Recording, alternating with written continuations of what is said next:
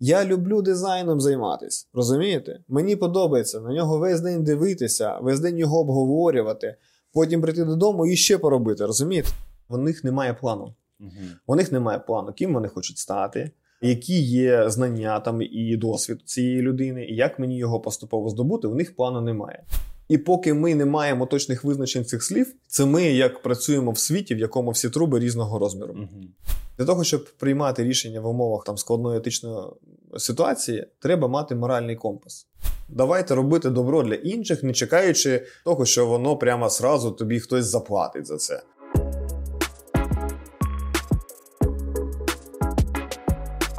Креативна практика про креативні практики.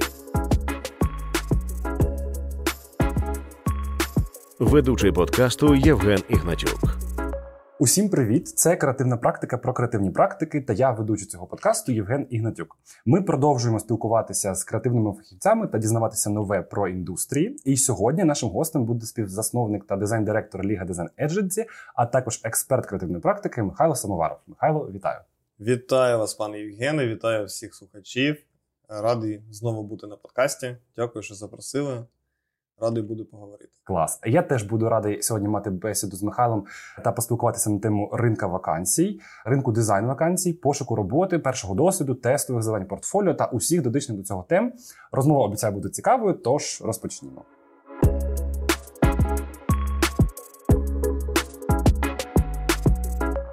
Я досить часто слідкую за нашою спільнотою, за спільнотою креативної практики, і в принципі мені досить часто випадають і відповідні відео, і відповідні канали в соціальних мережах.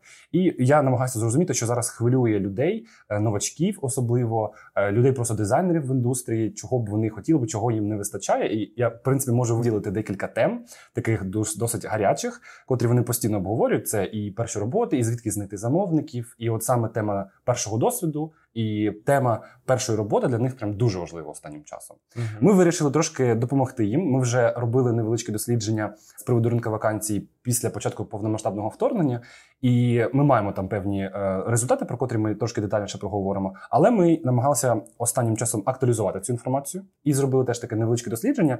І ми ссилалися на декілька джерел. Це біржі вакансій, в принципі, всім відомі, як Dow, WorkUA, Happy Monday е, тощо.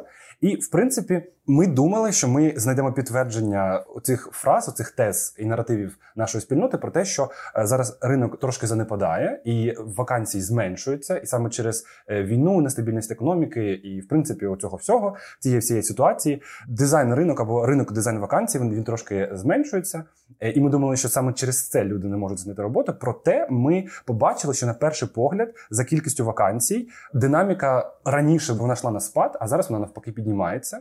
І як результат, ми бачимо, що е, був певний спад близько 30% цих дизайн вакансій, але зараз він вже відновився майже на 40%. І навіть можна сказати, що зараз іде активний підйом, і вакансій стає все більше. Тож цікаво поговорити просто про те, чи справді ця тенденція на ринку, чи справді ви як ем, дизайн-директор в Лізі спостерігаєте за цим, чи бачите ви це? Як ви оцінюєте це всередині компанії? Ось е, чи дійсно е, вакансій і пропозиції для дизайнерів поменшало, чи навпаки? Ого, клас. Ну я переглянув статистику, яку ви е, давали. Е, класне дослідження, і мені здається, що наразі вакансій приблизно як і було. Там трохи менше, але це не не так, що менше, що їх 10% uh-huh. в жодному разі. І роботи вистачає, всі шукають фахівців. І як на мене, чесно кажучи, ситуація виглядає ровно так само, як вона виглядала і там і до війни, і 5 років тому, і угу. під час ковіду, і під час кризи, там я не знаю, якогось ще року і так далі. Більше того, я можу сказати, що коли я, наприклад, отримав першу посаду дизайнера в своєму житті в 2007-му, то це було десь за 2-3 роки до того, як з'явився WorkUA. Угу. І вакансій, в принципі, не було. Але все одно були якось і дизайнери, і компанії, і вони якось одне одного знаходили. І справа в тому, що тоді працювали і наглядно якби оголювали спершу принципи того, як треба вообще бути дизайнером і знаходити роботу, і мати класні можливості робити офігенні проекти. От. Е, і ми про це сьогодні поговоримо далі. Не буду зразу вкидати спойлер. Тож, е, стосовно ліги, ну ясно, що ми не найбільший найматч в Україні, і ми не є там тим там супернервом ринку і так далі.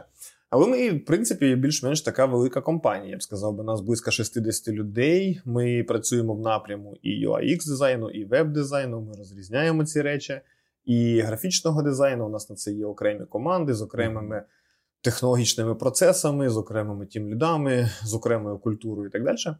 Ми, я б сказав би, що не закриваємо вакансії дизайнерів. Ніколи у нас є вакансії, які 6 років висять. Угу. Тому що да, тому що ми постійно шукаємо когось е, класного для того, щоб познайомитись або запросити в команду на вже, або сформувати резерв і запросити в команду трошки пізніше, або навпаки, даже буває таке, що є людина, яка ще тільки починає свій шлях, а ми її вже помітили і запрошуємо через там кілька років. Угу. І ми ці вакансії не закриваємо. Це з нами грає взагалі дуже такий е, поганий жарт, тому що деякі люди думають, Боже, що там у них відбувається, Це вакансія кутка. завжди відкрита. Ми насправді завжди шукаємо класних дизайнерів, правильних е, професіоналів по майнсету. Ну, для того, щоб їх запросити в команду. А стосовно резюме, я перед тим, як я коли готувався на нашу зустріч, я підняв е, дані в рекрутинговому дашборді. І от у нас відкрита вакансія Middle UI UX дизайнера, і нам приходить в місяць, найгірший місяць було 180 резюме, а в середньому це 450, в піки 500 резюме на місяць. Ми отримаємо. І з цього ми беремо одну людину в два місяці. Така у нас статистика. Клас. Я тоді е, трошки цю статистику продовжу з нашої ще сторони про ринок вакансій, бо мені здається, теж може бути цікавим. Е, от я казав, що минулого року у нас було одне дослідження, і там е, в середньому було оцих дизайн вакансій в місяць. Е, це був, е, якщо не помиляюся, е, листопад минулого року. Їх було щось близько 300. Е, п'ят- 50 вакансій, і там траплялися насправді всі графічні дизайнери, там візуальні Мгм. дизайнери, дизайнери взаємодії, е, подібні. Але, от, наприклад, зараз дійсно там можуть траплятися дублі вакансії, досить часто там викладають вакансії на різних платформах. Е, Ми це теж е, маємо врахувати, але наразі ми бачимо статистику, котра каже, що наразі на цих всіх платформах загалом е, є більше ніж 650 вакансій, тобто їх кількість зростає, і відповідно е, ми бачимо підтвердження цьому і підтвердження зі сторони якраз з внутрішньої, як, наприклад, от в лізі. Тому мені здається, що це підтверджує те, що насправді ринок намагається залишитися на тому самому місці, і кількість вакансій лише збільшується. І в принципі дизайнери зможуть знайти і собі першу роботу. Просто потрібно е, шукати, потрібно бути там тим дизайнером, котрого хоче за команду, і про це ми трошки детальніше поговоримо пізніше. Якраз я би хотів ще е, сказати про те, що в серпні iForum відбувся. І я там- був, до речі. О, і там е, виступав співзасновник WorkUA, якраз е, Артур Міхно, і він робив презентацію про ринок праці. І там теж він підтвердив, що в принципі зараз спостерігається позитивна динаміка. Він сказав, що майже на 90% відновився ринок вакансій наразі, і це стосується як і дизайну, так і креативу і реклами. Ось тому, в принципі, в маркетингу все так само е, і суміжні сфери так само намагаються відновлюватися, що не може не радувати. Так, і до речі, в нього така класна була промова про роль ідеї і в дизайні, і взагалі в проєктах. Я навіть зняв на відео. Мене прям так надихнуло. То да, якщо цікаво, я можу викласти відосики, які я познімав. Промова була супер. І ще мені дуже сподобалося, це не можна оминути. Він в кінці я вже перестав знімати і каже: вішенка на торт. Ми закриваємо співпрацю з усіма компаніями, які не вийшли із Так, е, так. Росії. А це, ви уявляєте, це Ашани, там Мгм. це. Ну, Оці PepsiCo всі. да, це просто сумасшедша кількість вакансій. Угу. От. І, по-перше, це дає змогу іншим компаніям е, мати більшу представленість Мгм, пропорційно. А по-друге, це круто, тому що вони, по суті, з точки зору бізнесу собі взяли одну руку відрізали. Але тому, що ця рука була замоскальчена якась. Угу. Клас. Да, це класно, що і відкривається і змога для українських вакансій, тому це або для тих компаній, котрі е, покинули ринок е, Росії, тому це, це супер. Класно. Я хотів би спитати, теж, в принципі, базуючись на е, можливо досвіді в Лізі, або можливо просто на якийсь загальний досвід, на загальні тенденції. е, Чи можете ви сказати, що от знайти наразі там протягом останніх декількох років, що це дуже складно знайти дизайнеру, початківцю саме, бо Мгм. ми зараз там розмовляли про мідл вакансії більше мені здається, і я бачив у вас на сайті, і в інстаграмі саме от вакансії рівня мідл. Чи дійсно так складно знайти по- початківцю першу роботу? Чи це прям нереально е, майже? Як з вашого досвіду? Тут прямо супер. Я, до речі, на цю тему, коли коли це було влітку 22-го року, я був на креативному марафоні, і там я читав таку довгу е, лекцію. Вона була довга в першу чергу, тому що я тільки на українську переходив, uh-huh. і там, там було дуже все печальненько з цієї точки зору. Я розказував про те, як дизайнеру попасти в команду мрії. Там лекція називається Як створити резюме, uh-huh. перекреслено, як стати людиною, яку хочуть запросити uh-huh. в команду. О, І там я дві години про це розповідаю. І я всім нашим слухачам порадив би послухати, угу. тому що там я ділюсь досвідом того, як я і викладав, і наймав, і був дизайнером, і які я можу дати поради. Але парадокс полягає в тому, що є е, дуже багато дизайнерів, які взагалі не можуть знайти роботу, і вони такі, наче там стараються, всі діла. От. При цьому є деякі дизайнери, які ще не закінчивши курси, знаходять угу. роботу. Так, так, так. І їх прямо якось компанії неймовірним чином видьоргують прямо. Кажуть, та все, давай ті курси лишай, давай працювати і так далі. Тобто є якісь щасливчики. І у цих щасливчиків є певні риси, які роблять їх щасливчиками. От. Е, і, до речі, слово щасливчик, ми ж розуміємо, що це якби ну, сарказм. Так, Це, так. це знаєте, як Василь Хмельницький. Він же ж дуже крупний підприємець український, там супермільйонер. І він каже, що коли мене питають однокласники, ну як ти став таким суперуспішним, він каже: повезло. да. Просто щоб не пояснювати, що треба ну, пахатися життя. Коротше, повезло і все. І оцим людям, яким теж повезло, у них є спільні риси, які роблять їх, е, ці риси-талісмани, які роблять їх везучими, і ми про них теж поговоримо сьогодні. Але е, точно є люди, яких наймають дуже активно. Uh-huh. А при цьому є люди, яких не наймають дуже активно. І я просто, от, наприклад, просто якщо ми говоримо тільки про креативну практику і про спільноту креативної практики, у нас працює і чотири людини, яких ми взяли із креативної практики. Це Да, це е, Марічка і Юлія, які працюють веб-дизайнерами в веб-команді, і класно це показують, захищають проекти на 10 з 10 клієнтів і на внутрішніх показах.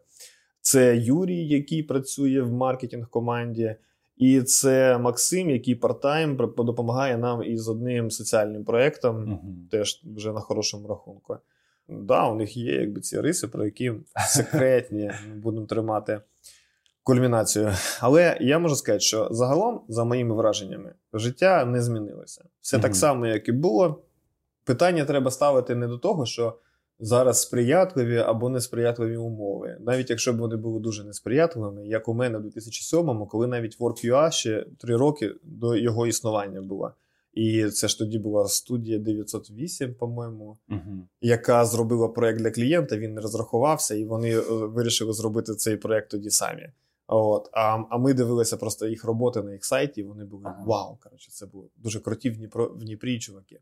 Ситуація бувала і гірше набагато, тому жалітися, що от така у нас кон'юнктура якась це неправильно. Треба задавати питання собі, що я маю зробити в цій ситуації, як мені повестись, як мені діяти, ким мені бути. Для того, щоб я був от тим самим щасливчиком, якого чомусь самі знаходять і забирають на роботу а не тим, хто шукає, шукає і не може нічого mm-hmm. знайти.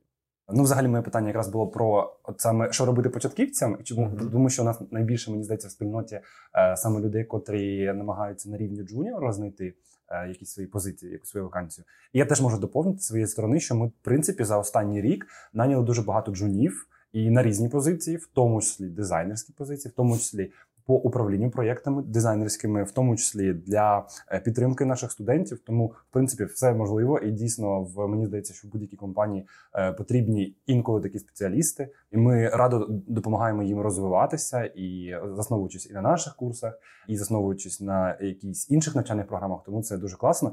І я прям радію успіхам нашої спільноти в інших компаніях, в тому числі Лізі, це прям супер класно.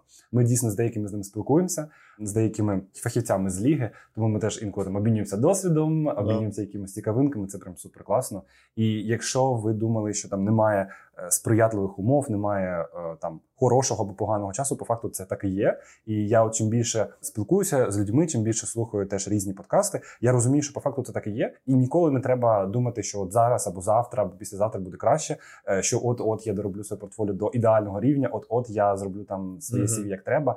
Е, Мені здається, тут цей перфекціонізм може зашкодити дуже сильно, і я зараз сам намагаюся переналаштуватися на це на усіх рівнях і імплементувати це не тільки там в робочі процеси, але і просто в своє там життя і якісь особисті проєкти. Тому так, якщо у вас там були якісь побоювання з приводу того, ви краще відправте, ви отримаєте якийсь відгук, ви отримаєте фідбек. Ви, ви, побачите, де були ваші сильні сторони, де були ваші слабкі сторони. Мені здається, що дуже багато працедавців, компаній, котрі мають хороше манеру спілкування з кандидатами, вони на будь-якому рівні в будь-якому випадку зможуть відповісти, що було так, що було не так, і ви зможете, відштовхуючись від цього, це покращити.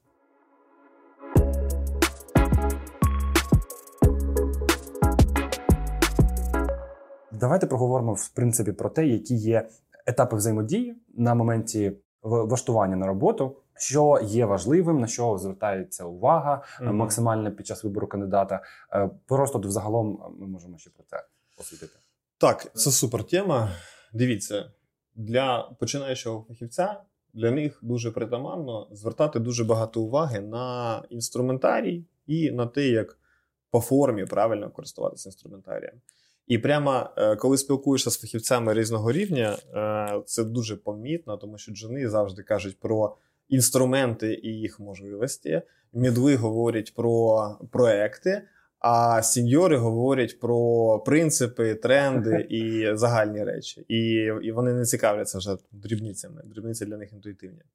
Коли я викладав а, в даний там була така історія, що приходили фахівці додаткові. Там, наприклад, на наш курс приходили там програмісти, там HR і так далі. І я на ці заняття приходив разом зі студентами, сідав зі студентами десь там всередині ззаді, прикидався студентом і, значить, уважно слухав і ставив питання.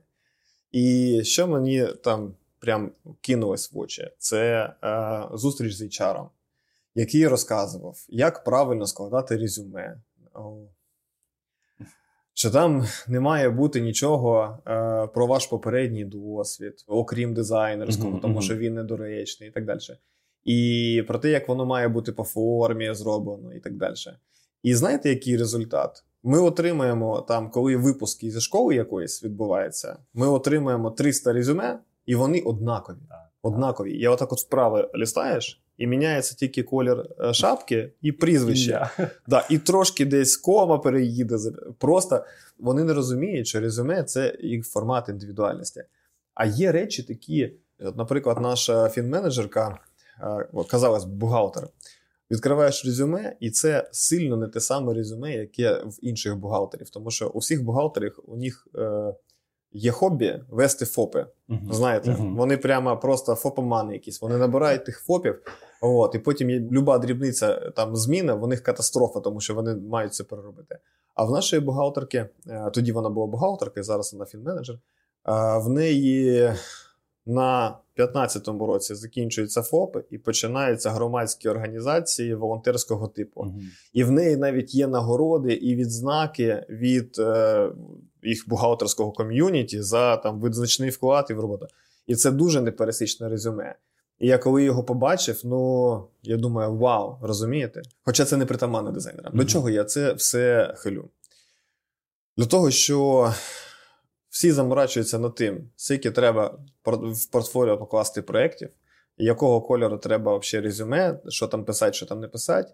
А насправді треба не, не в цьому приймається рішення. Ніхто не, не, не відбираючи кандидата, не скаже: А, ну тут 5 проєктів, а нам треба 6, щоб в портфоліо було. Ну такого не буває. Це дуже по формі, розумієте? А людей відбирають по суті. Ну, я думаю, що хороші компанії. Там, понятно, що є якісь компанії рекрутингові, які відбирають, відбирають чисто по формі, а є е, хороші компанії, відбирають по суті. І я можу розказати, якби що шукаємо ми. І Мгм.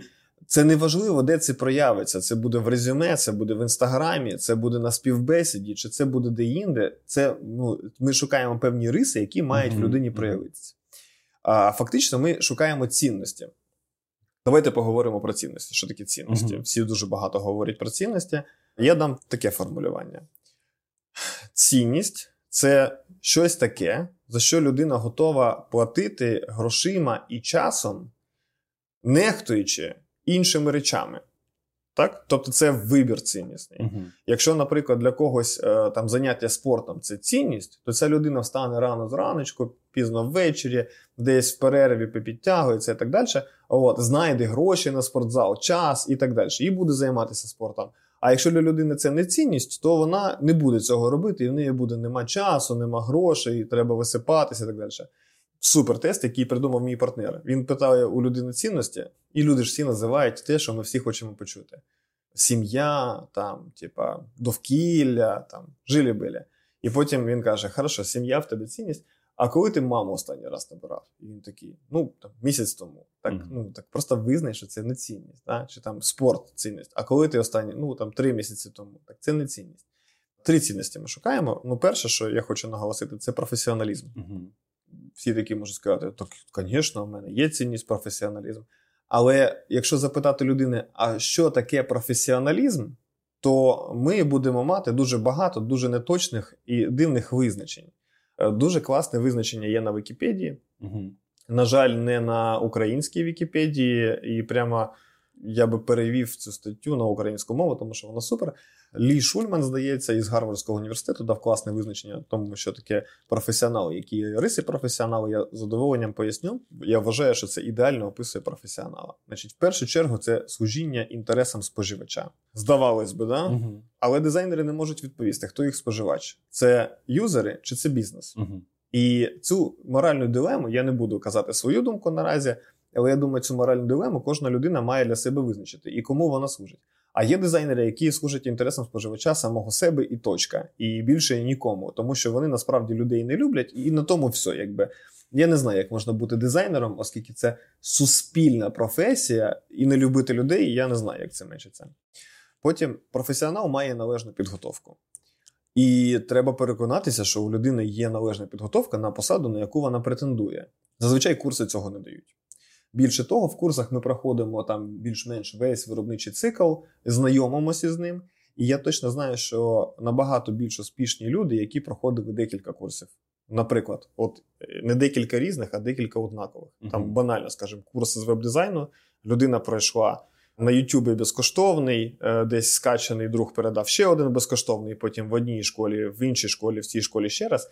І це реально приводить до засвоєння, тому що я по студентам можу сказати, що із 100% того, що каже викладач, у них осідає відсотків 15.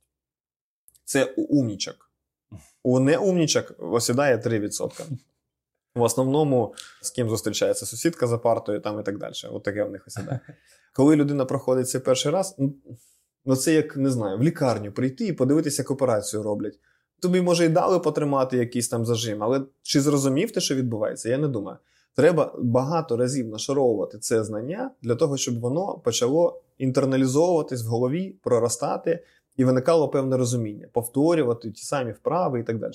І люди, які багато раз пройшли базову підготовку, в них вона засвоїлась. Потім професіонали це люди, які системно підходять до своєї освіти. Тобто, у нас дуже багато в людей освіта йде за ситуативної потреби. І я коли питаю на співбесідах, а я відбираю людей в команду. Мгм.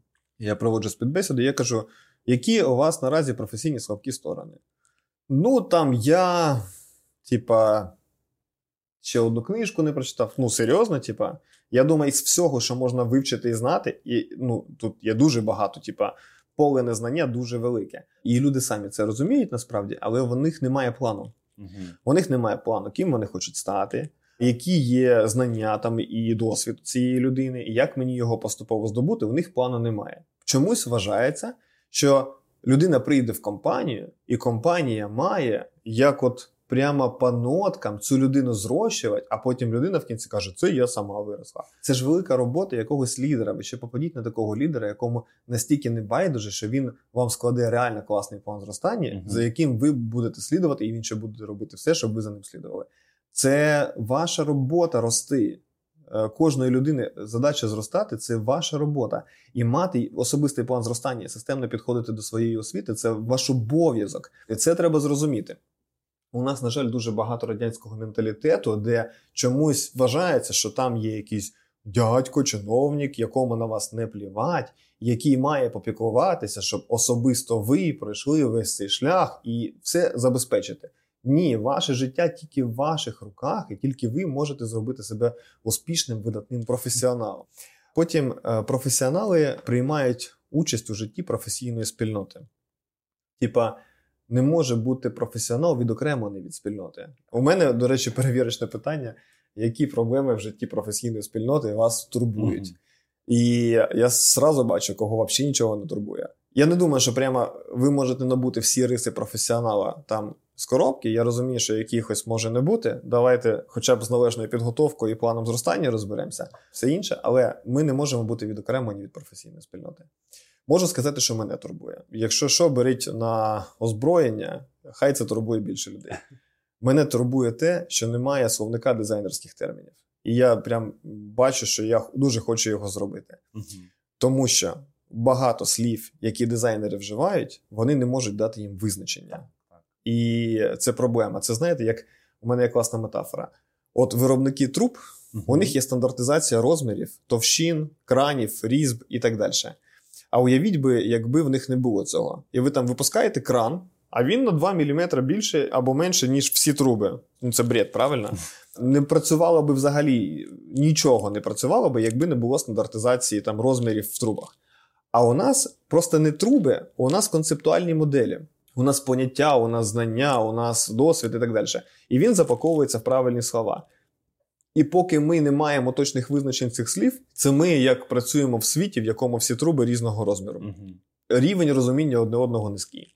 Рівень розуміння людиною того, що вона намагається осмислити, низький, тому що ми осмислюємо щось завдяки визначенням і словам. Так.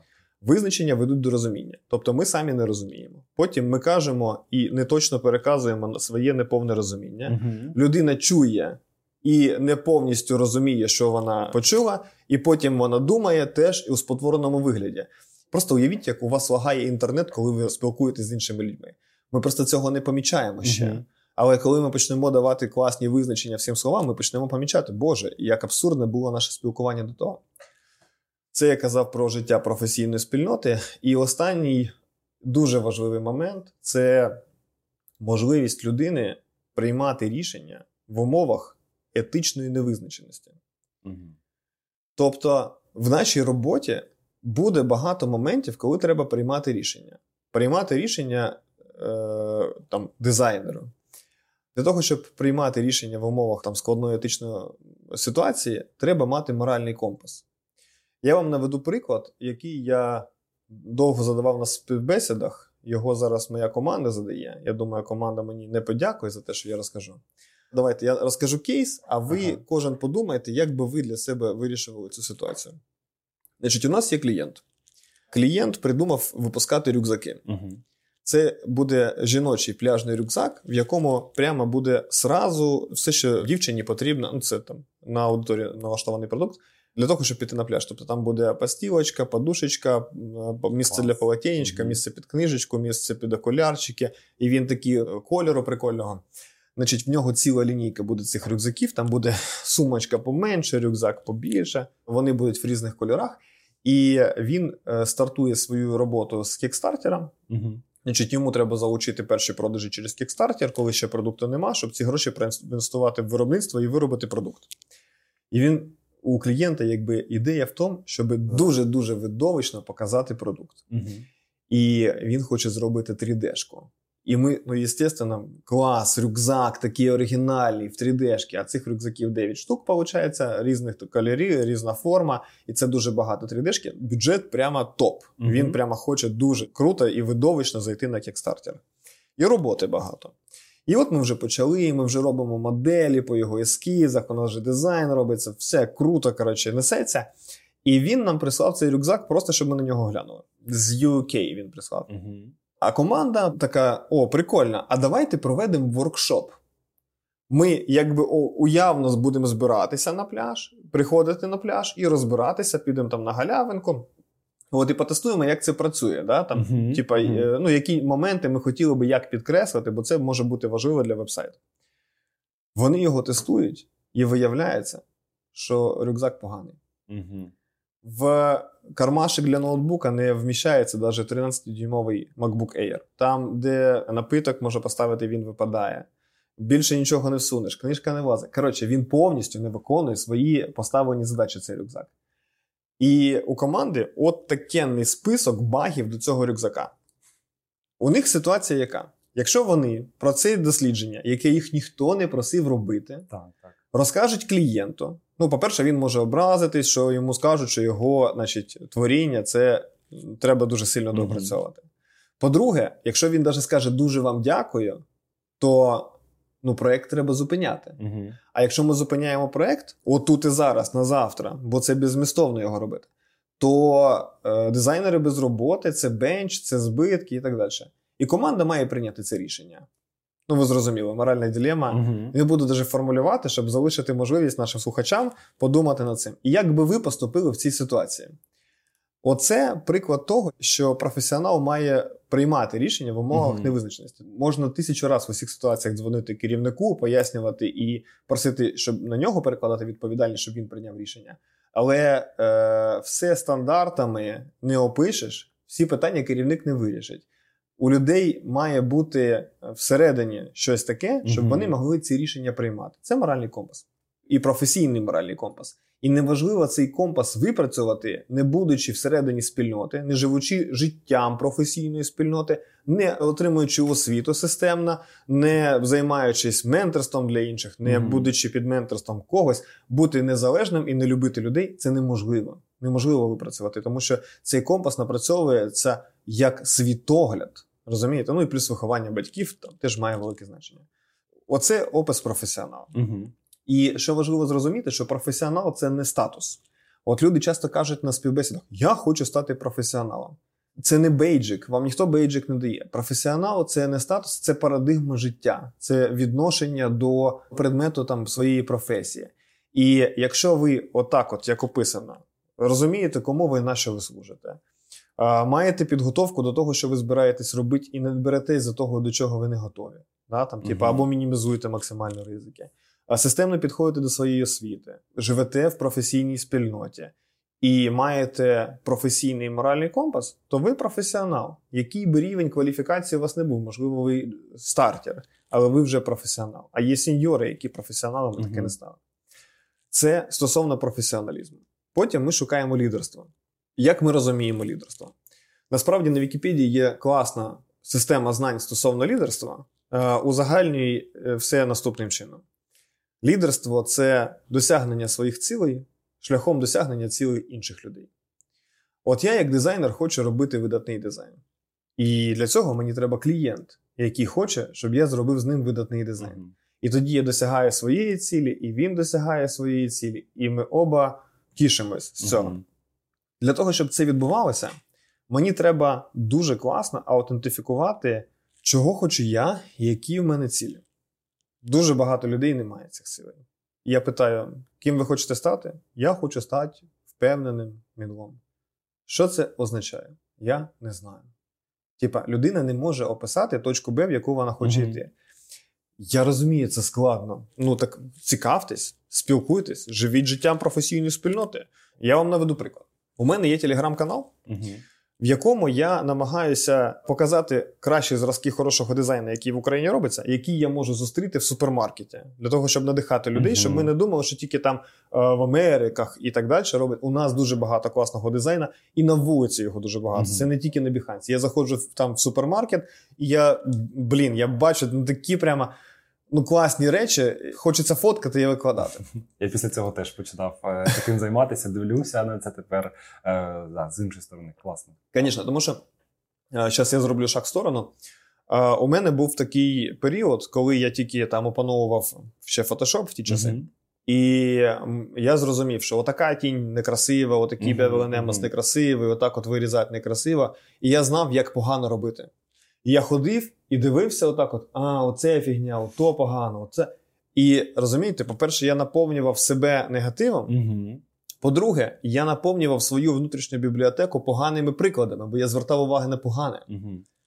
І тільки через кілька років, може, я зрозумів, що треба звертати увагу на все найкраще. І якщо ви бачите найжахливіший в житті макет, ваша задача просто замерти і шукати, що в ньому є хорошого.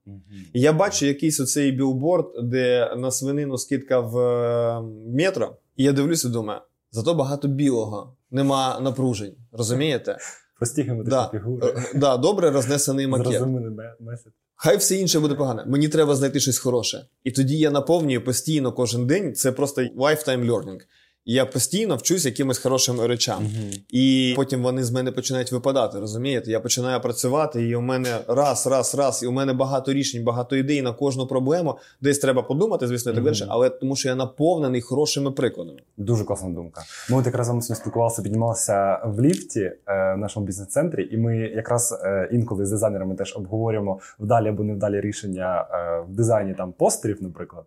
І я тепер думаю, що нам треба звертати більше уваги на щось хороше, на якісь хороші постери, а не обговорювати, чому це поганий. Звісно, звісно. Класно. Там, до речі, дуже прикольний постер висів е, з Джері Хейл. Так, я- Позаду мене жовтий, такий так, виразний. так, так, так. Значить, це перше, що я роблю в телеграм-каналі. Що я зрозумів нещодавно, що я можу допомогти людям набути можливості, яких в них не було до цього. Але ми говорили про лідерство, і ми говорили про те, що треба розуміти свої цілі для того, щоб досягати їх. Але це буде чистий егоїзм. Значить, треба розуміти цілі оточуючих. Коли ви приходите на роботу, ви маєте чітко розуміти, що від вас чекають. Не прямо сьогодні, яку іконку від вас чекають, а що від вас чекають взагалі. Угу. У вас є лідер якийсь, який на вас в чомусь покладається. На що він розраховує, як вам його не підвести, як вам навпаки зробити так, щоб він своїх цілей досягнув, і мати свою ціль, щоб ви свою ціль досягнули, і утворити цю синергію. І тільки тоді, ви, коли почнете так працювати, ви, по-перше, будете дуже щасливими, тому що ви будете досягати своїх цілей. Люди навколо вас будуть досягати своїх цілей, теж будуть щасливими. Ви будете частиною цього. Вони е, у вас буде репутація людини, на яку можна покластись, тому що з нею всі стають успішнішими, і ви потім можете підніматися на більші і більші рівні, бути корисними для себе, для колег, для керівника, для компанії, для держави, для всього людського суспільства. Розумієте? Оце є лідерство. І все це неможливо без третього компонента, такого як відкритість. Угу. Для того, щоб бути професіоналом, треба бути відкритим до фідбеку, який вам дають, і не сприймати його як критику вас, як особистості. Да. Давайте самі собі поставте питання: як часто ви хочете розкритикувати якусь конкретну людину? Ну, якщо ви токсик, то може і хочете. А якщо ви ну, звичайна людина, то напевно ви скоріше не хочете образити інших людей, ніж хочете, правильно? Угу. І напевно інші люди скоріше не хочуть вас образити, ніж хочуть, правильно? Угу. Навіть якщо у вас якась людина, яка рецензує вашу роботу в силу якоїсь недосвідченості чи необережності, каже так, що це може вас образити, то, ну, по-перше, ображаються тільки ті, хто вже ображений. Тобто, я не знаю, якщо я вийду на вулицю і мені якийсь дядька скаже, ти дурак, я скажу ха-ха-ха, сам дурак, і піду далі. Ну, Я не ображусь. Але якщо я сам думаю, що я дурноватий, і мені хтось скаже, то я ображусь. Тому що це, по суті, я сам так думаю. Шукаю підтвердження. Так, і безумовно є неприємні люди і токсики, але їх, я думаю, меншість. Скоріш за все, весь цей образливий фідбек, який ви можете отримати, він не образливий. Це ви його сприймаєте в образу. Угу. І вам треба задуматись просто, чому це вас ображає. І треба бути друга річ від, відкритим до самого себе. Розумієте? Відкрито слухати і відкрито слухати самого себе, чого я хочу, чого я боюсь. Це ж е, ваші страхи, це ваша тінь. Угу.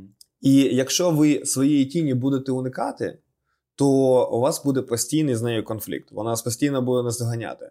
У вас буде постійна деструктивна поведінка, тому що якесь зачіпання вашої тіні буде приводити до вас до емоційної реакції. Ви будете втрачати самоконтроль і вести так, що це буде погіршувати вашу ситуацію, а не покращувати. Я ще не бачив людей, які в стані ефекту покращили б свою ситуацію, там життя або кар'єру. Скоріше навпаки. І вам треба зрозуміти, що вас задіває, чому вас це задіває. Треба бути е, відкритим назовні, всередину, Для цього треба бути сильною людиною, для цього треба досягнення, відпочивати, бути в ресурсі і так далі, але треба бути відкритим. І треба бути відкритим до того, щоб ділитися. Тобто, ви коли щось опанували, зрозуміли, знаєте, як це працює. Е, якщо ви відкрито, щиро і задоволенням розказуєте це іншим людям, тому що ви любите людей, то ви здобуваєте репутацію, зв'язки. Люди думають, о, ви ділитесь і з вами починають ділитися і так далі. І це допомагає вам сильніше інтегруватися в професійне соціальне життя і набути якоїсь користі. Якоїсь саме це неможливо передбачити, розумієте? Але, наприклад, коли два роки тому ми записували курс по фігмі, я ж не знав, що ми його зробимо безкоштовним, коли почнеться війна. Uh-huh. І це приведе до того, що у мене буде там скільки тисяч підписників в Телеграмі. І це приведе до того, що компанії захочуть розміщати рекламу, uh-huh. за гроші за яку я буду відправляти на волонтерську uh-huh. діяльність. І таким чином я буду здобувати волонтерські знайомства, які мені будуть допомагати в інших волонтерських знайомствах. Коли нещодавно треба було купити дрон, я взагалі не уявляю, як купити дрон. От ви купували колись дрон там або пістолет, або щось інше. Типа, але ти закидаєш е, деяким людям, і через там дві години ти розібрався вже як дрони в півішні купувати, де їх перепрошивати і так далі. Це неможливо передбачити. Звісно, я не думав про дрони, коли mm-hmm. ми записували курс. Mm-hmm. Тим паче я про них не думав, коли вирішили там безплатно розмістити. Але це була класна ідея. Давайте, давайте робити добро для інших, не чекаючи того, що воно прямо сразу тобі хтось заплатить за це. Е, ми ж дизайном займаємось не тому, що нам платять, а тому, що ми дизайн любимо. Mm-hmm. Розумієте? Закриваючи цю тему, а, які етапи взаємодії? От я розказав, що ми шукаємо. Інші компанії можуть чекати щось інше. Uh-huh. Значить, це я кажу, що шукаємо ми. Що я вважаю, робить людину е, класним, соціально корисним, успішним професіоналом. Але там був е, який процес? Процес у нас доволі простий. Ну, якби так щось не прозвучить, як простий, але ми роздивляємось резюме, коли нам приходить, е, дивимось на людину, на портфоліо, на соцмережі і інше. Потім проводимо коротке телефонне інтерв'ю з кількома питаннями. Uh-huh. Потім запрошуємо на первинну співбесіду, де рекрутер проводить співбесіду. Потім даємо людині тестове завдання, вона його робить. Потім а, виходить на фідбек-сесію з тим лідом. Це мінімум година фідбек-сесія, uh де тім лід повністю пояснює, які були помилки, що зроблено хорошо, що зроблено погано, для того, щоб людина пішла з користю для себе uh з цього всього. Навіть якщо ми її не беремо, вона розуміє, хоча б що не так і чому не беремо, по суті. Це про цей фідбек я і казав, котрий да. треба отримати. Да. Потім, якщо по тестовому все good, то робимо фінальне інтерв'ю. Uh-huh. З дизайнери проходять зі мною фінальне інтерв'ю. Це може виглядати як довгий шлях, але секретом фірми поділюся, який я прочитав в книзі Ціль. Ми маркуємо кандидатів на А, Б і С. Uh-huh. А це люди, які мають найбільшу там очевидну кількість тих рис, про які я казав раніше. Uh-huh. Це риси, які проявились. Понятно, що ви можете бути суперкласною людиною, просто що е, в інстаграмі ви тільки викладаєте, як ви факи всім показуєте, п'єте горілочку і і матюкаєтесь, а в портфоліо нема жодного проєкту, а в резюме нема нічого, окрім шаблона. Можливо, ви дійсно є такою людиною, як я описав, це не виключено, але, скоріш за все, е, ми не звернемо уваги, тому що mm треба прояви. Да? Людина має проявляти себе така, як вона є.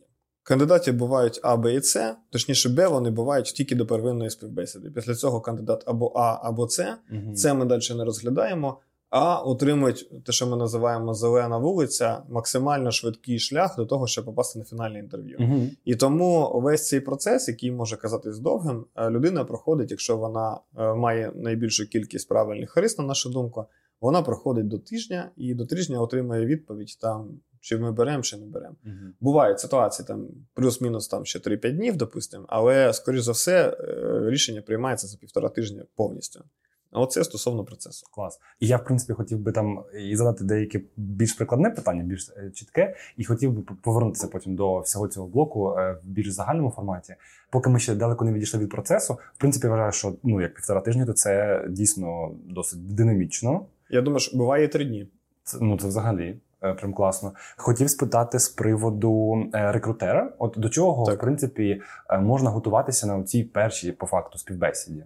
Угу. І чи проводить це телефонне невеличке інтерв'ю теж рекрутер? Так. телефонне інтерв'ю проводить теж рекрутер. Ну, банально, е, він ставить декілька питань. Давайте так: задача телефонного інтерв'ю це швидка перевірка на адекватність. Угу. Якщо ти набереш людину, і вона дуже дивно розмовляє, я не буду наводити приклади, ну ви знаєте, що Так, буває так. дивно або не дивно. От. Можливо, по резюме є декілька запитань. А, Це супер. Набирається людина, щоб запитати в неї ці Мгм. питання по резюме. Зразу зрозуміло, чи вона адекватна. Якщо так, то йде на первинну співбесіду. На первинній співбесіді задача зрозуміти якомога більше про попередній досвід і перевірити певні професійні людські цінності, не технічні.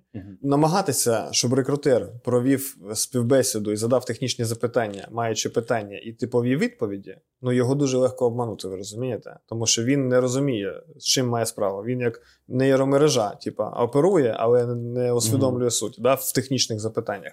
І для цього є технічна частина, де ми робимо тестове завдання і фідбек-сесію по тестовому завданню. Тому що там людина, яка розуміється, може задавати Угу. 5 питань вглиб, 5 запитань вглиб, і бачити, наскільки в людини реально глибоке розуміння будь-якого нюансу. Ну, тому рекрутер проводить загальну співбесіду для того, щоб зрозуміти, що це за людина і чи варто продовжувати її далі.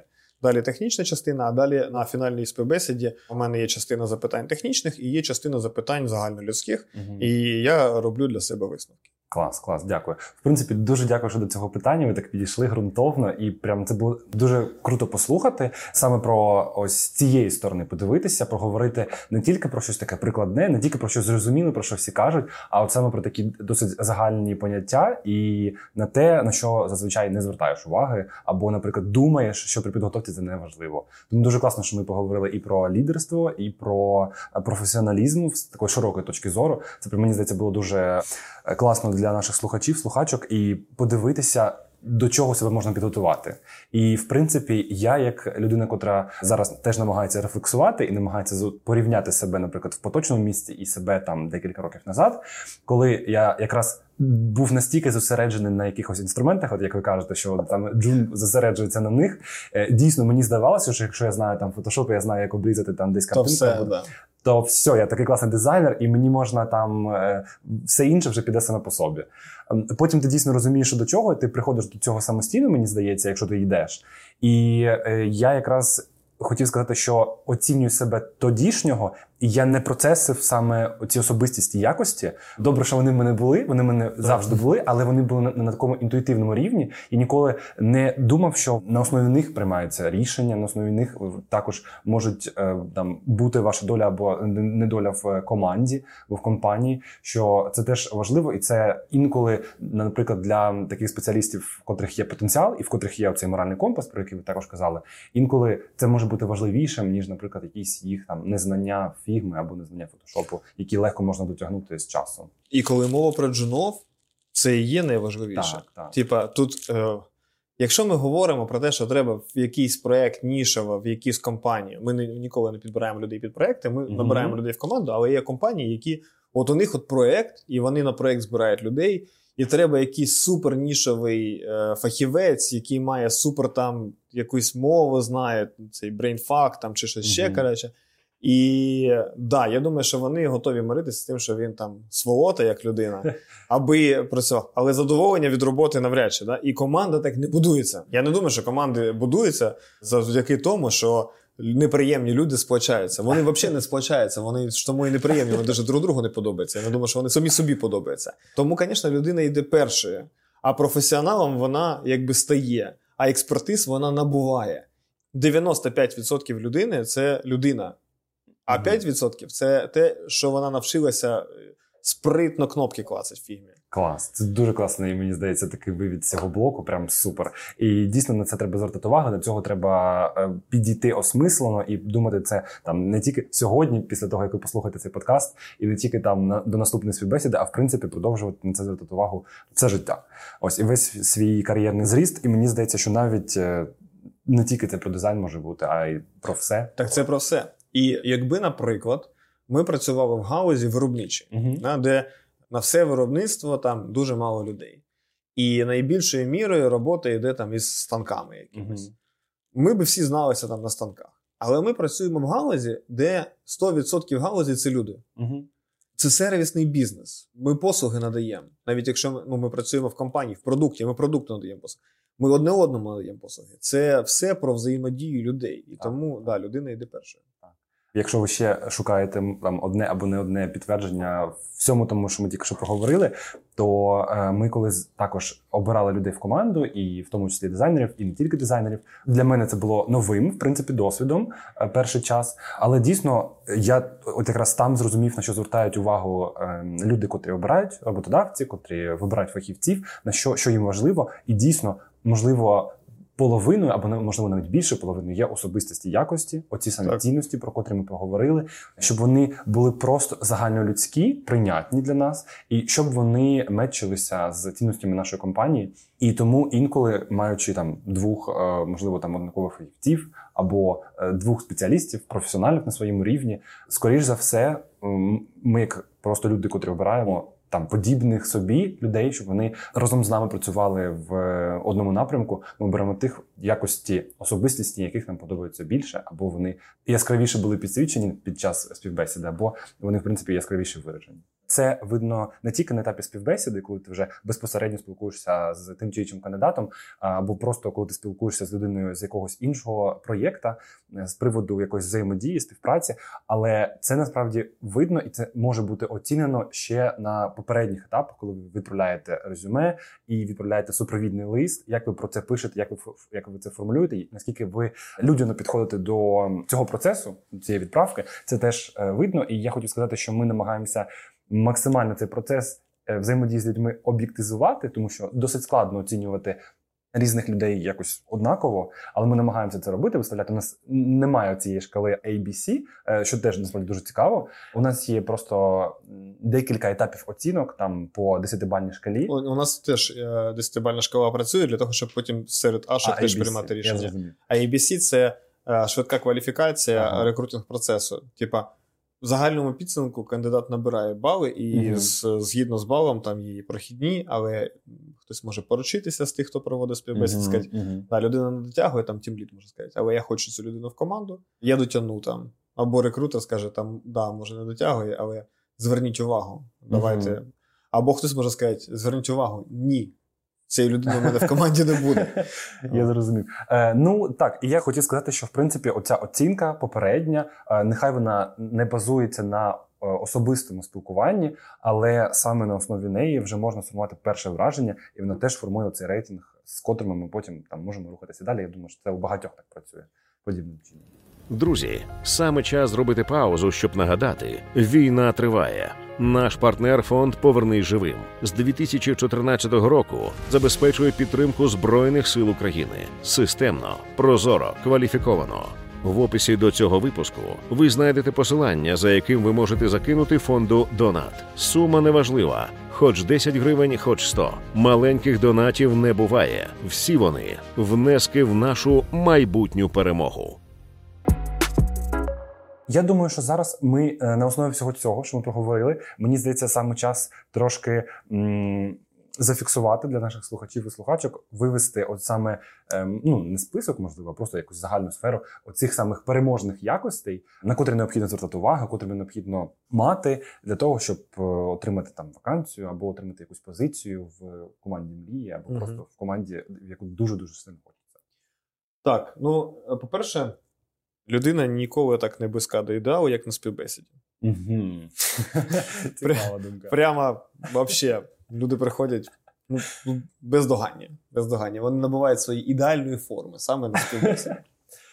Це, звісно, не дуже класно. Класно прийти на співбесіду з самим собою, з своїми плюсами і мінусами, і досягненнями.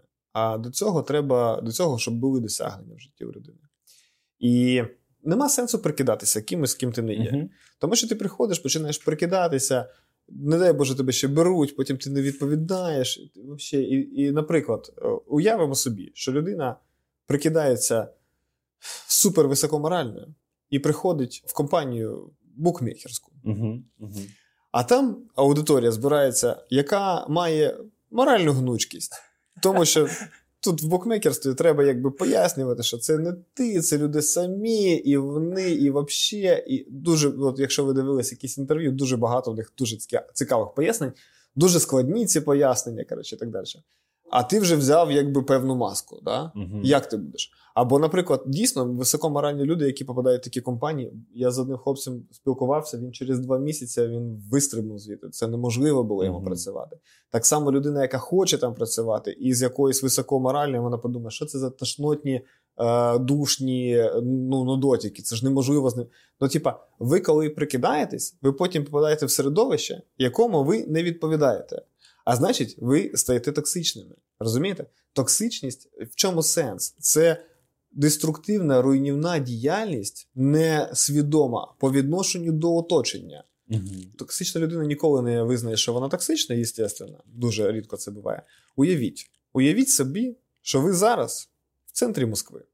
Просто я ж думаю, що ви хочете вбивати, стріляти, підпалювати і так далі. Да? Ви ж не будете кооперуватися, слухати, бути відкритими, уважними. Ви будете токсиком по відношенню там, да, до, до інших.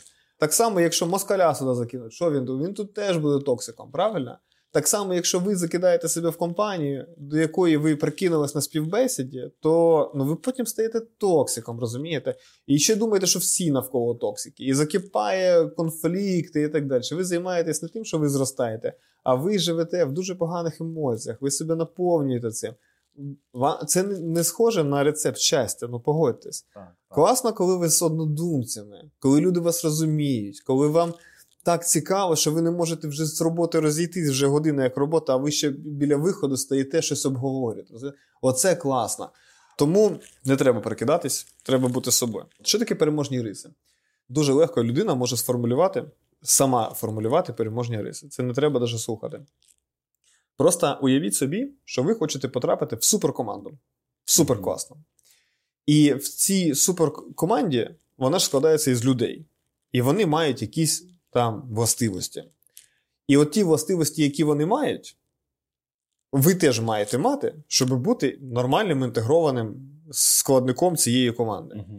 І також що я можу сказати, що мені здається, якщо я хочу попасти в суперкоманду, я насправді в суперкоманді, я думаю, це такі властивості, що люди, які поряд, на них можна покластися. Вони відповідальні і хазяйновиті.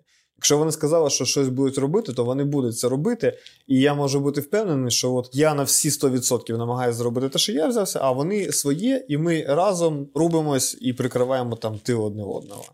Відповідальність, хазяйновитість формує людину, на яку можна покластись. Добропорядність. У Києво-Могилянській академії, до речі, це одна із цінностей наукова добропорядність. Мгм. Це значить, е, навіть те, що ніхто не перевірить, треба робити старанно і якісно.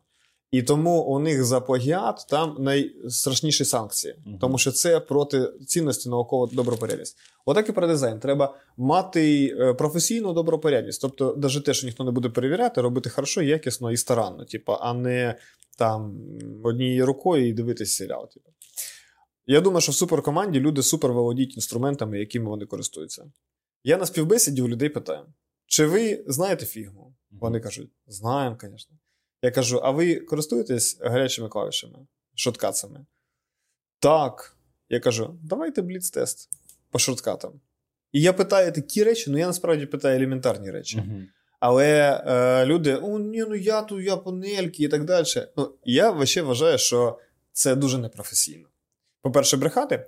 А по-друге, давайте так. Е, просто уявіть собі, от ті, хто не користується гарячими клавішами, скільки раз ви нажимаєте на ці панельки?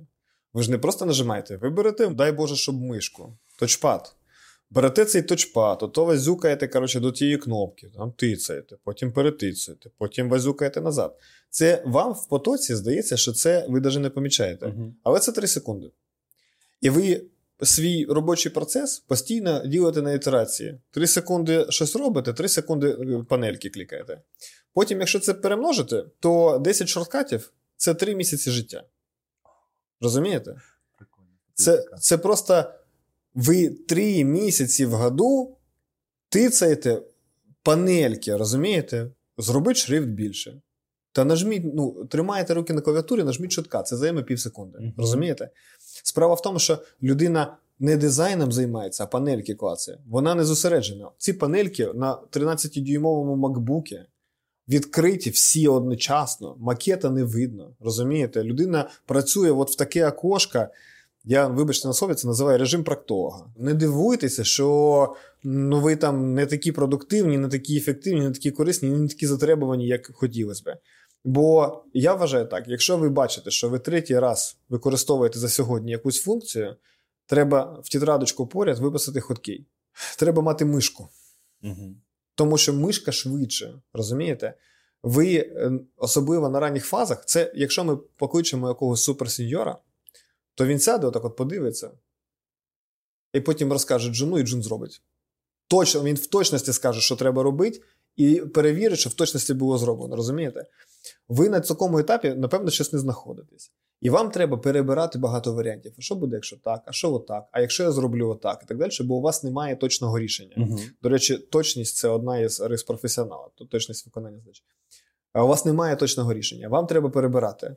Щоб перебирати, треба швидкість. Щоб швидкість, у вас є типа багато всього, і в тому числі фізична швидкість, фізично е, змінювати е, там всі налаштування об'єктів, з якими працюєте, завдяки гарячим клавішам, мишка, нормальний монітор, щоб у вас панелі не закривали е, макет, або вчіться приховувати ці панелі, щоб ви на макет дивилися, сприймали його цілком, щоб ви осмислювали все це.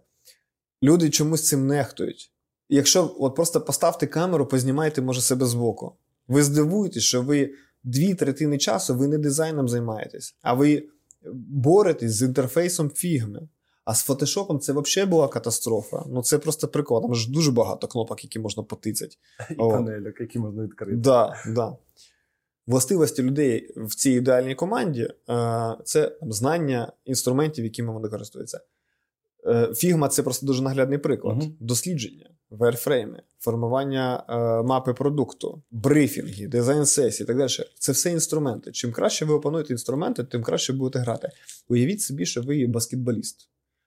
З чого складається е, життя баскетболіста? З того, що він веде м'яч, він бігає, він кидає двоочкові, триочкові, він видає паси, у нього є отаке ведення.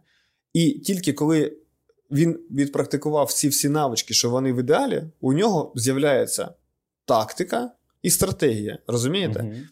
Ви не підійметесь з жуна, доки ви не пройдете всі ці навички. І, звісно, кращий баскетболіст це той, хто швидше бігає, краще пасує і круто передає.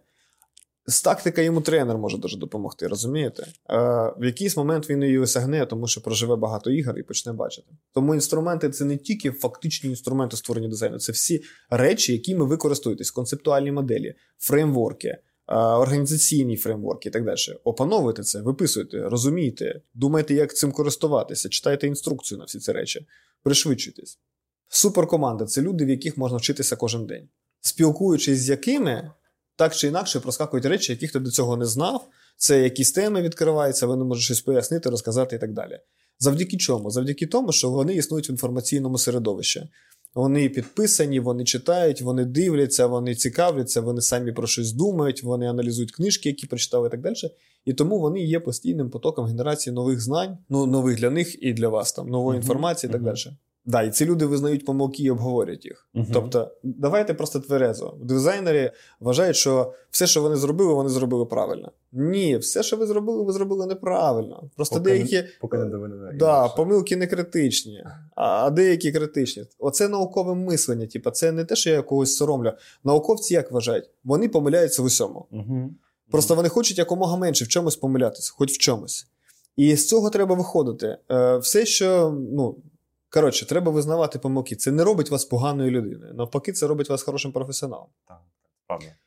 Потім цілеспрямованість. Е, ну, Люди, які можуть досягати цілей, е, ставити цілей досягати. Причому не на тижні, а в році, у п'ятирічці і так далі. Тобто, це дуже важлива риса. Визначити одну мету, не розпилятися, зрозуміти, осмислити, прокласти собі до неї шлях. Це це супер важливо. Ви хочете, я думаю, працювати з людьми, які такі, які, е, от ви домовились, ми ту дальню поставили, вони рухаються до неї, і і ви маєте рухатись. Як це опанувати, ми поговоримо пізніше. uh Це ще одна тема, яку сьогодні підіймо. Це люди, які мають свій світогляд і професійну філософію, uh і якийсь моральний кодекс. І це створює класну команду. Якщо ви хочете попасти в класну команду, станьте такою людиною. uh Ну, хоча б по більшій мірі. От. І це не речі, які раз і в тебе є, і навсегда. Це те, як ну, можна жити, якийсь принцип життя. Що важливо ще, я думаю, що людські цінності дуже по-різному компонуються в людях, в залежності від того, в якому вони оточені, зростали, що читали в дитинстві, як на них що вплинуло і так далі. Якось ці цінності компонуються. І комусь достаються такі цінності, що людина прагне зробити якнайкраще собі, а комусь більше достається тих цінностей, що вона прагне зробити якнайкраще іншим. Загалом людських цінностей не так багато, це скоріше питання пріоритетів, uh але хтось егоїст, а хтось альтруїст, uh а хтось більш межовий, але в якусь сторону все одно ми завалюємося. Треба розуміти, що дизайн це служіння людям. Ми робимо дизайн не для себе. uh Ми служимо клієнтам, споживачам наших клієнтів. І тому егоїстичний тип людей він стратегічно програє. Він може мати якусь там ривок перевагу завдяки інтелекту і так далі. Але загалом ну, неможливо бути егоїстом в професії, де ти маєш служити іншим людям. Я думаю, що переможні риси це щиро любити людей, піклуватись про них, щиро любити дизайн і е, старатися зробити його класно. Є люди, от я бачив це в інстаграмі, які дуже бояться, не дай Боже, випадково безкоштовно піксель десь намалювати. Розумієте, оце е, мені попадається: не робіть там, не дай Боже, нічого безкоштовно і так далі. Я вважаю, що це дуже погана порада. Дуже погана. Сразу скажу: я, наприклад, роблю дизайн безкоштовно. Я, наче такий вже дядько, дизайн-агенція, там 60 людей, майже багато нагород і все таке інше. Я ввечері сідаю і роблю дизайн. Я там для одного стартапу допомагаю, тому що mm-hmm. там немає ресурсів. Волонтерські проекти роблю, для військових я роблю проекти і так далі. Ну зараз просто час такий. А загалом, ну я роблю це не тому, що, типа, о, я там такий вже продуманий тіп, що бачу дуже довгостроково вигоду. якось. Я люблю дизайном займатися. Розумієте? Мені подобається на нього весь день дивитися, весь день його обговорювати потім прийти додому і ще поробити. Розумієте? Тому що це ну класно, класно. А люди, які, ну, не дай Боже, щось там безкоштовно десь комусь зробити. Ну, якщо ви любите гроші так сильно, то що ви в дизайн? Йдіть в банк працювати.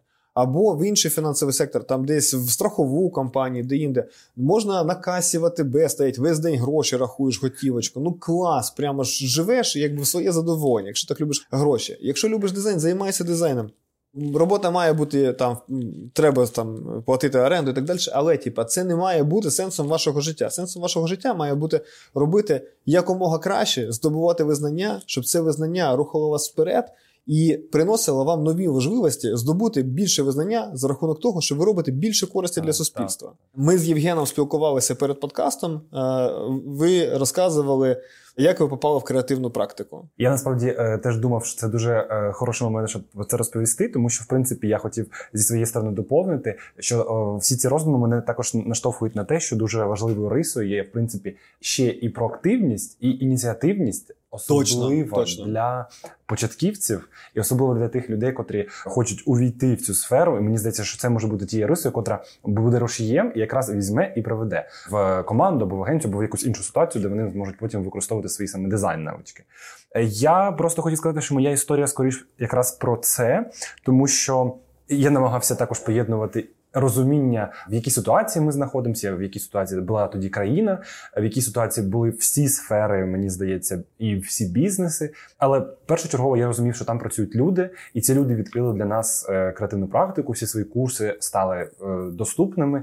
І я, як людина, котра це цінив, але на той час просто ніяким чином не міг допомогти, ніяк не міг підтримати, окрім своїх власних ресурсів людських, просто можливо якоїсь допомоги. Я не сподівався, що я одразу зможу там якось долучитися до якихось проєктів проєктів або дійсно бути корисним.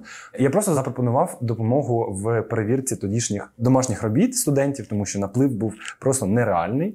І люди е, до сих пір нам вдячні. Ми просто спілкуємося зі спільнотою, які там інколи приходять до нас на співбесіди.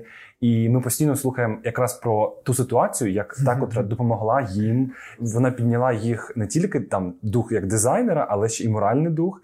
Бо це була та ситуація, котра була їм дуже потрібна. І це така допомога, мені здається, і підтримка просто людяності, так як і це є нашою однією із рис, мені здається, що цю рису помітили в мені, дали змогу також допомогти в перевірках, а надалі і е, стати дизайнером. Я і до цього займався дизайнером. У мене були проєкти. Просто я був сфокусований на іншому в креативній практиці спочатку. Тому мені здається, маючи як і досвід, і знання інструментів, знання там основ дизайну, я зміг отак якісно і перевіряти ці роботи, тому що тут поєднались як і хардскіли, так і софтскіли, і оці якості моральний компас, про котрий ми кажемо. Да. Тому да, дуже дякую, що згадали про цю історію. Мені здається, що зараз вона як умога краще описує те, на що саме звертають увагу в цьому процесі, і можливо, я впевнений, що дуже багато таких ситуацій насправді з українцями, і мені здається, що для когось це теж може бути таким напрямком, за який треба теж задуматися, і можливо ніхто не знає, е, як ви поведете себе, знаючи цю ситуацію наступним разом. Сто відсотків. Тобто, давайте я просто вас резюмую. Ви були фрілансером, написали, давайте допоможу. Вам сказали, так, дякую, так. допомагайте. Ви стали дизайнером, і наразі ви тімлід. Так. Ну, типа, результат є. Да. І сьогодні я тут, і сьогодні ми спілкуємося про це. Да. Так. Не треба, звісно, очікувати, що добра справа відгукнеться до доброти. Але я про це і не думав якраз, і мені було сам факт того приємний, то що я можу допомогти, і по факту я е, конвертую той самий час, за, за котрий я, я мав би заробити грошей і відправити ці гроші на допомогу, наприклад, ті самі креативній практиці. Я от просто себе інвестував, і дійсно я не там не думав ні про яку кар'єру. У мене там були свої якісь плани. Я якось намагався mm-hmm. адаптуватися в той час, зрозуміти, що до чого взагалі. Але я просто е, мені здається, я е, прийняв ситуацію і просто потім йшов туди, куди я бачив, куди я можу піти. Тому дійсно да, так. Звісно, треба щиро, щиро робити дизайн і робити його для людей. Ми в лізі дуже багато працюємо безкоштовно, пробона. Я таке mm-hmm. слово вивчив класне пробона. Наприклад, коли до нас приходить нова людина в команду місяць, десь вона вивчає наш дизайн-процес, наші стандарти роботи, і треба якийсь стажувальний проект. І ми зазвичай беремо якісь просто соціальні проекти, там, де на хороший дизайн нікого б не вистачило грошей, і ми можемо зробити його безкоштовно. От, І ми робили е, аптеку музей на Подолі. Час uh-huh. вийшов кейс. Е, ми робили сайт для театру на Подолі. Зараз ми зробили проєкт Сільпо. Оце взагалі прикол. Я я думаю, що коли вийде е, подкаст, вже якраз і проєкт mm-hmm. вийде е, пару днів як. Ідея в чому? Українці не ходять в музеї. Ага. А плюс в музеях, навіть якщо ходити, дуже багато експонатів знаходиться там, е, щоб їх не розбомбили. І ми подумали: а українці не знають українських художників, митців, і ми подумали, як би познайомити, і вирішили, а чому б нам не зробити виставку там, куди ходять українці в супермаркеті. А щоб люди помітили, ми вирішили прямо на ковбасі зробити виставку. І ми там мед з картинами, фарш. Тушонка, коротше, ковбаса і так далі з картинами українських митців. Цей проект запуститься в чотирьох сільпо Києва в цьому місяці. Ну буде прикольно. І ми це зробили просто тому, що ну це давайте прикольно зробимо і так далі. Не розраховуючи на щось там у відповідь, а просто тому, що ну класно. Розумієте? Mm-hmm. От mm-hmm. треба працювати. І я думаю, що сьогодні, от це дуже важливо. Сьогодні у дизайнерів є стільки можливостей показати себе, проявити себе щоб на них звернули увагу, щоб вистрибнути із тої сірої маси однакових резюмешок, завдяки тому, що от є бриф місяця від креативної практики конкурс. Uh-huh. Ну це супер взагалі. Я там в журі і я дивлюсь роботи студентів. Ну це клас. І, до речі, Юрій, який у нас в маркетинг команді, він просто регулярно там приймав uh-huh. участь і був uh-huh. помічений. Помічений він був не за регулярність, а за те, що там регулярно плюс старався. Є девчелендж. Я, до речі, там теж в журі. така е, історія. І це можливість теж себе показати. Є The Very Best Of, є якісь хакатони. Ми, до речі, будемо самі проводити хакатон через місяць і півтори, напевно. І це буде по мобільним додаткам. Ми зараз вибираємо, щоб дуже прикольний проєкт був, коротше, на якому можна попрацювати за ученням е, реального бізнесу. І це можливість зробити щось, набрати з досвіду, познайомитися з людьми, утворити професійне коло ну, і проявити себе, розумієте? Мета дизайнера стати корисним і через це відомим, отримати визнання, отримати нагороди, змінити життя людей, розумієте? І оце веде людину до того, що перед нею відкривається все більше і більше і більше можливостей. А ті люди, які бояться, не дай Боже, безкоштовно піксельок намалювати десь, Вони закривають для себе ці можливості, і нам це добре, тому що менше конкуренції. Да, да. Я якраз згадав про подібні якраз проєкти, такі соціальні, інколи благодійні. Спілкувався і Анатолій на курсі про портфоліо. І я, як людина, яка теж брала участь у створенні цього курсу, пропускала, що це все через себе, аналізував всі ці проєкти. І дійсно я вважаю, що Зараз дизайнери наразі, навіть початківці, мають нереальну змогу вкласти свій людський ресурс, свої знання, котрі вони мають наразі, свої ідеї, і креативність, проявити тут ту саму ініціативність і ще й допомогти там збройним силам, наприклад, да. або допомогти якимось волонтерським організаціям, зробити ту саму айдентику для якогось ГО і потім типу, просувати це все через соціальні мережі. І якщо якийсь кейс стане відомим, він може просто прикрасити ваше портфоліо. І дійсно одразу це автоматично покаже вас не тільки як професіонала, а ще як людину. Тому це теж мені здається дуже важливим наразі, і потрібно про це теж постійно розмовляти, пам'ятати про це і дійсно допомагати, і не боятися, що вам за це ну не заплатять. Тому що це ці проекти не про це. Так, звісно. Цей подкаст створила для вас команда креативної практики. Разом з нами ви навчитесь графічному дизайну, веб-дизайну, дизайну взаємодії, опануєте створення інтерфейсів та фронт-енд розробку. Перші сім днів ви можете навчатись безкоштовно, а почати можна будь-якої миті, хоч зараз. Реєструйтесь на Cases Media, переходьте в розділ навчання та обирайте курс до душі. Підсумок переможні якості.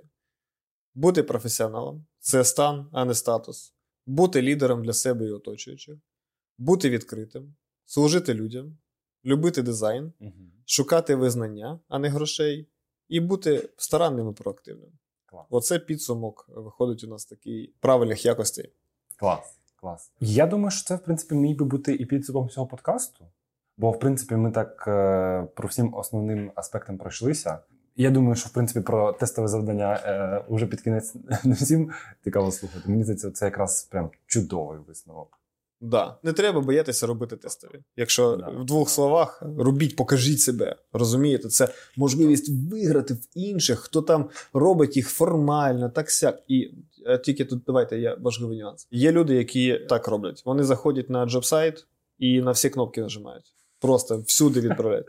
Ще їм повезло, якщо їм мало відповіли. угу. Бо можуть відповісти багато і дають одразу 10 тестових.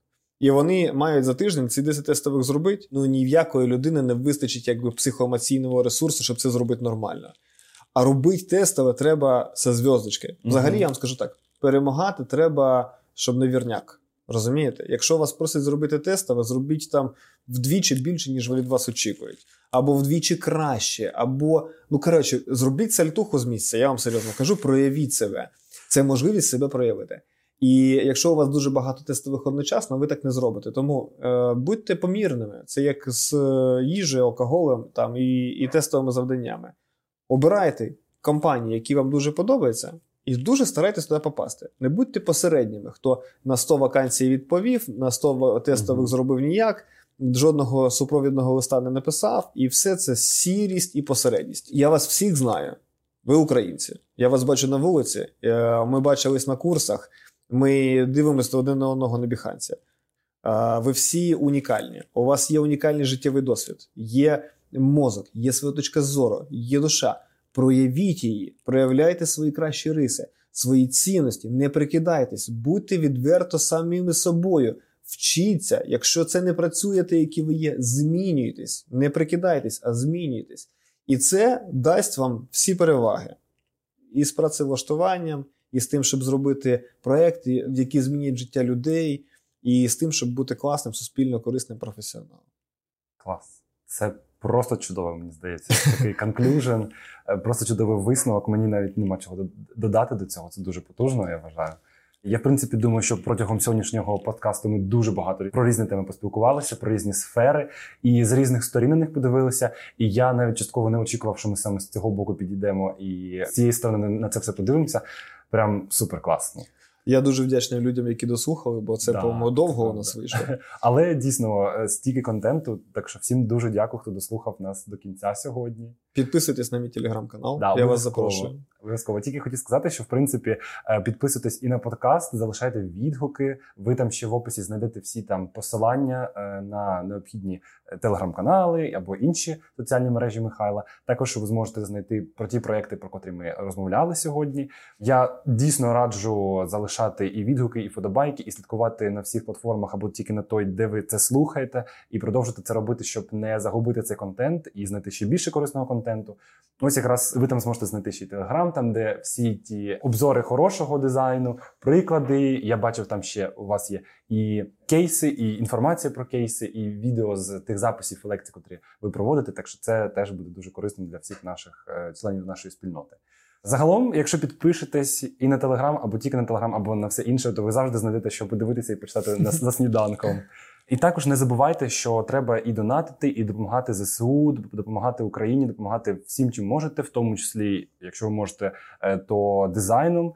Це прекрасний спосіб застосувати свої дизайн е, вміння, зробити ще один класний проєкт, який допоможе і вам, і вам як українцю, і вам як професіоналу, і ще і в країні, де ви живете. Тому що, в принципі, всьому, що ми зараз можемо робити, і записувати, в тому числі цей подкаст, ми зобов'язані саме е, Збройним силам України.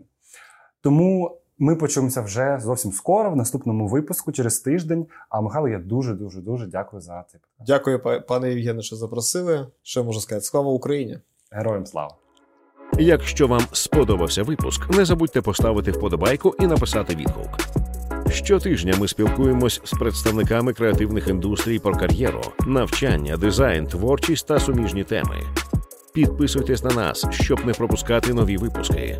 Наш подкаст можна слухати на платформах Apple Подкасти, Spotify, Megogo та NV Подкасти. Також шукайте нас в Тіктоці та Телеграмі. У нас там ще багато цікавого. А ще можете друзям про нас розповісти. Вам не складно, а нам приємно.